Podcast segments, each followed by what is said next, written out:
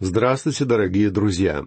Мы продолжаем изучение первого послания апостола Иоанна. В прошлой лекции мы с вами приступили к разговору о третьей главе этого произведения, в начале которой апостол Иоанн говорит о том, что мы, верующие, теперь являемся Божьими детьми. Апостол показывает нам те черты, которые должны отличать и выделять этих верующих как истинных Божьих детей. Прочтем стихи с первого по третий. «Смотрите, какую любовь дал нам Отец, чтобы нам называться и быть детьми Божьими. Мир потому не знает нас, что не познал Его. Возлюбленные, мы теперь дети Божьи, но еще не открылось, что будем.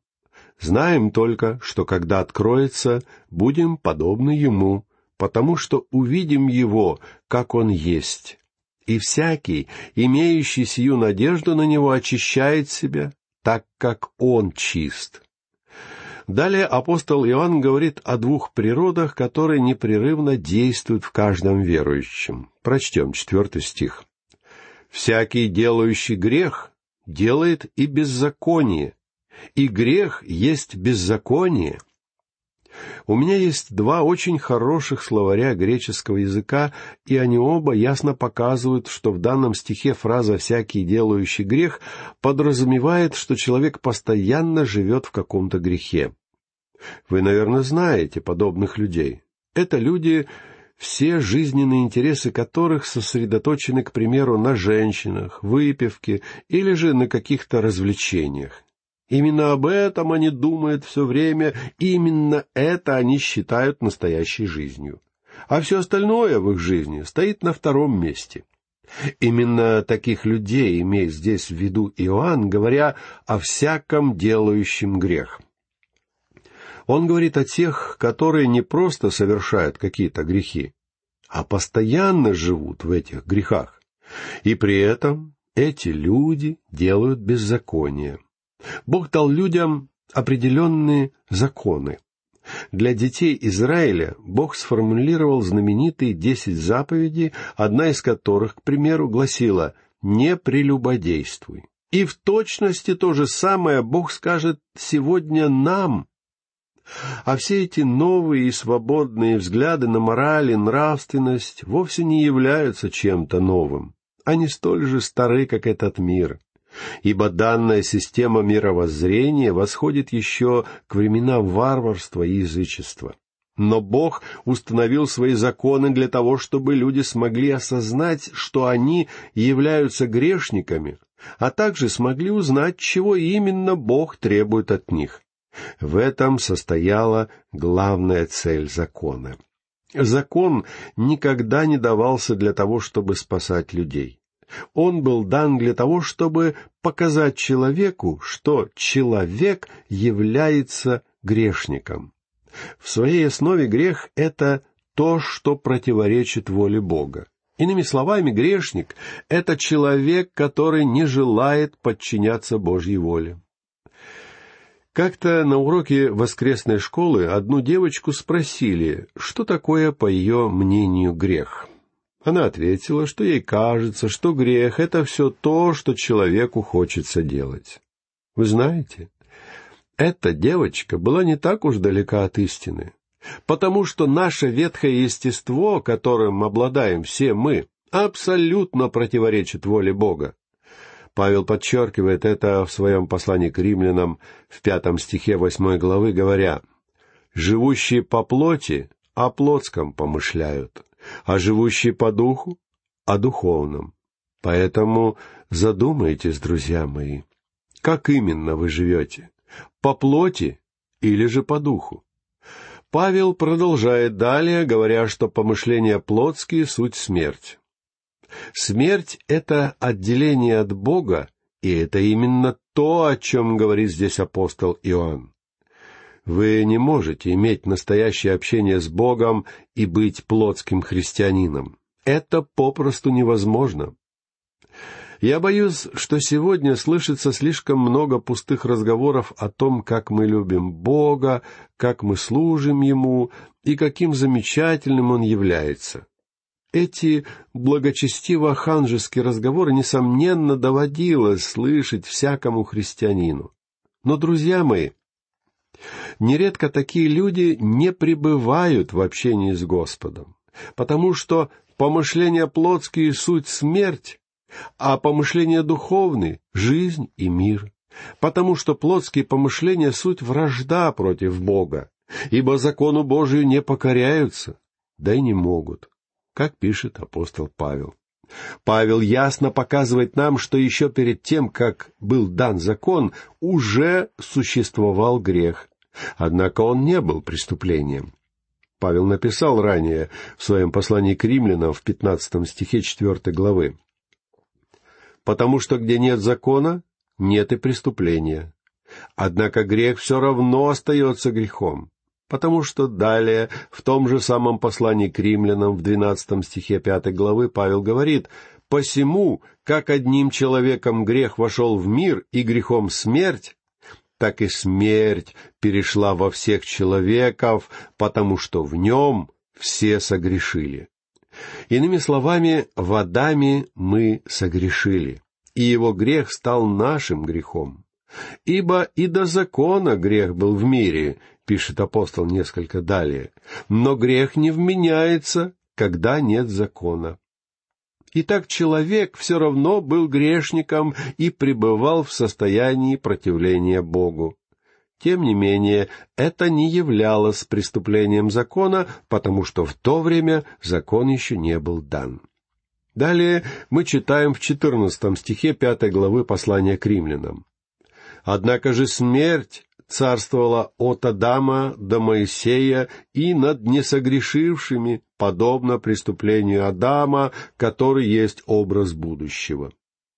Почему все они грешили? Потому что они являлись грешниками. Пророк Исаия в шестом стихе 53 главы своей книги дает нам прекрасное изображение каждого неспасенного человека. Он пишет, все мы блуждали, как овцы, совратились каждый на свою дорогу, и Господь возложил на него грехи всех нас. Каждый человек в этом мире хочет идти своим собственным путем. Поэтому хотите знать, в чем состоит ваша главная проблема и в чем состоит моя главная проблема? Мы хотим, чтобы все было по-нашему. Даже крошечный младенец в колыбели, который беспощадно донимает окружающих своим плачем, знаете, почему он это делает? Он хочет, чтобы все было так, как хочется ему. Рождаясь в этом мире, мы наделены этим естеством, естеством, которое находится в состоянии противления Богу. Но теперь Дитя Божье возвращается к Богу, будучи рождено свыше, Прочтем пятый стих. «И вы знаете, что Он явился для того, чтобы взять грехи наши, и что в Нем нет греха. Только Господь Иисус может забрать наш грех. Он пришел для этой самой цели. Но здесь для нас важно увидеть две истины. В Евангелии от Иоанна в двадцать девятом стихе первой главы написано «Вот Агнец Божий, который берет на себя грех мира». Христос понес наказание за грех, ибо так возлюбил Бог мир, что отдал Сына Своего Единородного, дабы всякий, верующий в Него, не погиб, но имел жизнь вечную. Христос умер за грех мира. Но здесь, в своем первом послании, апостол Иоанн показывает, что Христос также удаляет конкретные грехи в жизни верующего. Христос является умилостивлением за грехи наши, и не только за наши, но и за грехи всего мира, как мы читаем об этом во втором стихе второй главы этого послания. В чем же состоит разница?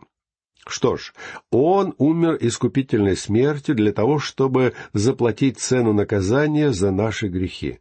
Но Он также умер для того, чтобы избавить нас от власти греха уже здесь и сейчас. Причем в нем самом нет греха. В буквальном переводе у Иоанна сказано «в нем нет места греху». Господь умер искупительной смертью. Он был жертвой за грех. Однако сам он был лишен всякого греха.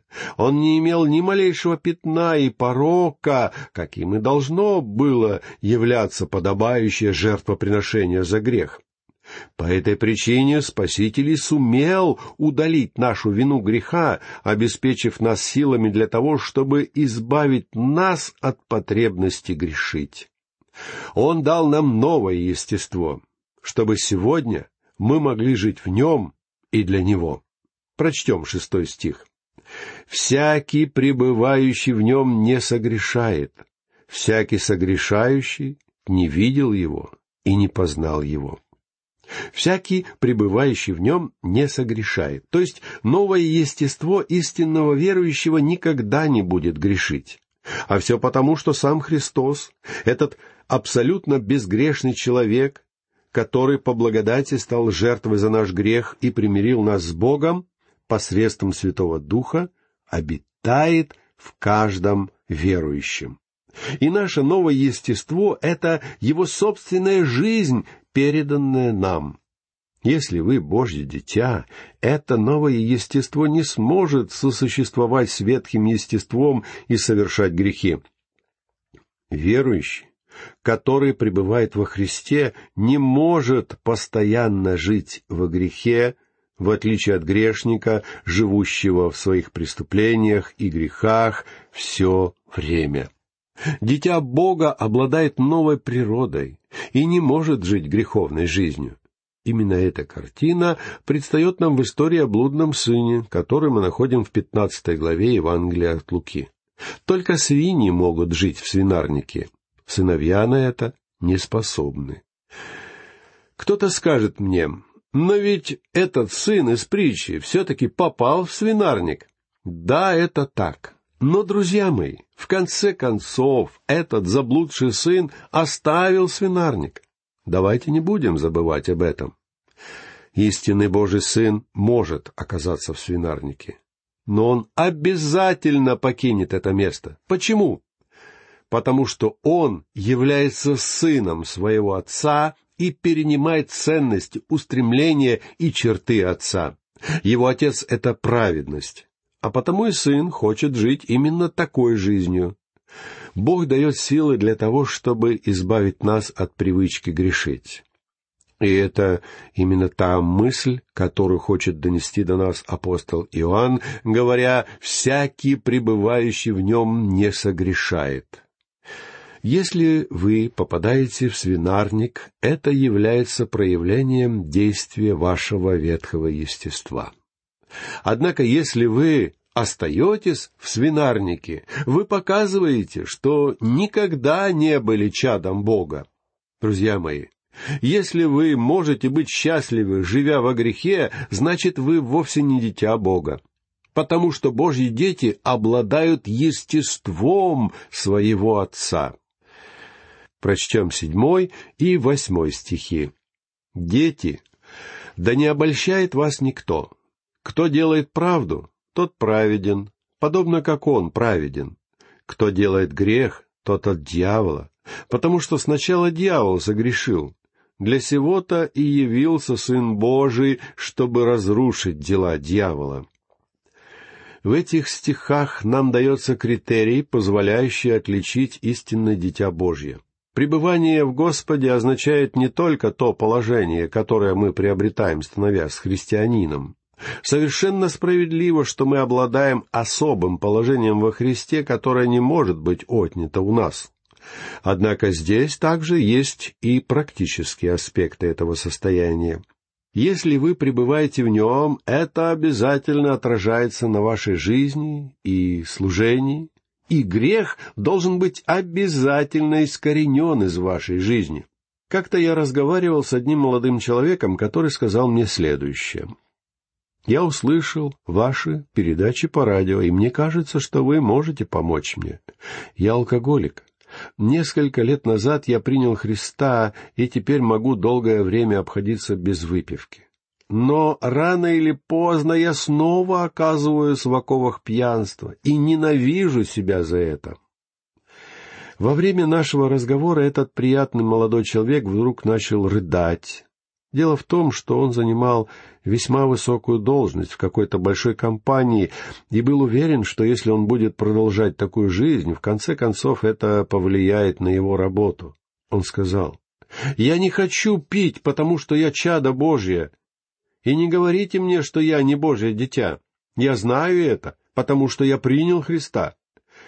Сегодня, чтобы приехать к вам, мне пришлось провести в дороге более двух часов, но я приехал, чтобы задать вам один единственный вопрос. Есть ли для меня избавление? Я ответил ему, что избавление, несомненно, имеется. Если он обладает естеством своего отца, есть только одна вещь, в которой он может быть уверенным на все сто процентов. Бог не позволит ему удовлетворенно и счастливо пребывать в его грехе. Это был весьма несчастный молодой человек. Такого несчастного человека мне не доводилось встречать в течение уже достаточно долгого времени. И я сказал ему, «Дорогой брат, каждый раз, когда вы спотыкаетесь и падаете, поднимитесь на ноги и возвратитесь к Небесному Отцу. Расскажите ему о том, что вы сделали. Скажите ему, что вы не хотите еще раз становиться для него источником позора. И наступит день, когда он даст вам окончательное избавление. История этого молодого человека является историей многих других людей. Ибо это история любого грешника, который приходит к вере во Христа и вдруг обнаруживает, что он находится в узах какого-то пристрастия. Бог может избавить такого человека. И однажды даст это избавление. Должен вам признаться, что я не понаслышке знаю все то, о чем пишу здесь. В молодости Бог совершенно потрясающим образом вмешался и в мою жизнь. Со стороны моей матери мои предки были родом из Германии. Поэтому по своему воспитанию все, без исключения мужчины в этой семье, были весьма привержены к алкоголю. Что же касается моего отца, он тоже был склонен к употреблению спиртного. Я не говорю, что он являлся алкоголиком, но он очень любил выпить. Так что я вырос в не очень хорошей атмосфере, и неудивительно, что я начал двигаться этим же путем. Вот почему я благодарю Бога за избавление от этого порока, когда я был еще юношей. Друзья мои, я знаю, что Господь может избавить вас. И Он избавит вас от ваших грехов. Это послание говорит нам о том, какой должна быть наша жизнь уже здесь и сейчас. Вы не можете просто прослушать какой-то небольшой учебный курс и получить избавление. Вы должны обязательно воззвать к Богу, прося об избавлении, чтобы обрести истинное соприкосновение с Ним. Кто делает грех, тот от дьявола, говорит Иоанн. Мы должны понимать, что сатана является источником всякого греха. И причина, по которой мы с вами обладаем сегодня греховным естеством, это тоже действие сатаны. Ибо кто делает грех, тот от дьявола. Помните, что Господь Иисус сказал религиозным начальникам своего времени, как мы читаем об этом в 44 стихе 8 главы Евангелия от Иоанна? «Ваш отец — дьявол, и вы хотите исполнять похоти отца вашего». Самое интересное заключается в том, что человек перенимает черты своего отца. Если его отец сатана, тогда он будет действовать точно так же, как свойственно действовать сатане. Если же его отцом является Небесный Отец, тогда человек обладает его естеством и будет вести себя так же, как его Отец. Только Иисус Христос может избавить вас, друзья мои. Он может избавить вас от дел и оков сатаны. Обратитесь к Иисусу. Не приходите ко мне, потому что я не смогу помочь вам. Точно так же никто другой в этом мире не сможет вам помочь. Только Христос может сделать это, ибо Он великий лекарь, и я призываю вас обращаться к Нему с вашими бедами и проблемами. Господь Иисус Христос умер за грехи этого мира. Иоанн Креститель сказал о нем так. «Вот Агнец Божий, который берет на себя грех мира. Господь взял на себя наказание за наш грех. И поскольку вы доверились Христу, ваши грехи уже остались в прошлом, и вы уже спасены в нем. Он был без греха, ибо не имел греховного естества. В послании к евреям в 26 стихе 7 главы мы читаем о нем следующее. Таков и должен быть у нас первосвященник, святой, непричастный злу, непорочный, отделенный от грешников. Но в то же время он был человеком, и он умер за наши грехи в качестве жертвоприношения. Он уплатил за этот грех цену положенного нам с вами наказания. Однако апостол Иоанн говорит нам здесь, что Господь Иисус не только взял на себя наказание за грех мира, но также Он берет на себя сами наши грехи. В пятом стихе этой главы апостол Иоанн пишет, что Христос явился для того, чтобы взять грехи наши. Иными словами, Он умер, чтобы дать нам с вами возможность жить христианской жизнью. И это возвращает нас к теме всего этого раздела, который начинается с четвертого стиха и заканчивается двадцать четвертым стихом. В нем идет речь о том, что каждый верующий имеет два естества. Ту же самую тему апостол Павел подробно обсуждал в седьмой главе своего послания к римлянам. Там он фактически написал следующее. «Доброго, которого хочу, то есть всего того, чего желает мое новое естество, я не делаю, а злое, которого не хочу, делаю». Иными словами, в подобном случае ветхое естество человека берет над ним верх. Новое естество желает творить добро, но ветхое естество тянет его назад. Ветхое естество не будет служить Богу, оно находится в состоянии противления Богу. Павел пишет далее в том же послании к римлянам в седьмом и восьмом стихах восьмой главы. Плотские помышления — суть вражда против Бога, ибо закону Божию не покоряются, да и не могут. Посему живущие по плоти Богу угодить не могут. Вы не можете угодить Богу до тех пор, пока вы не обретете рождение свыше. Павел продолжает там же. Но вы не по плоти живете, а по духу, если только Дух Божий живет в вас. Если же кто Духа Христова не имеет, тот и не его. Давайте помнить об этом, дорогие мои. И этим я хочу закончить сегодняшнюю лекцию. Всего вам доброго, до новых встреч.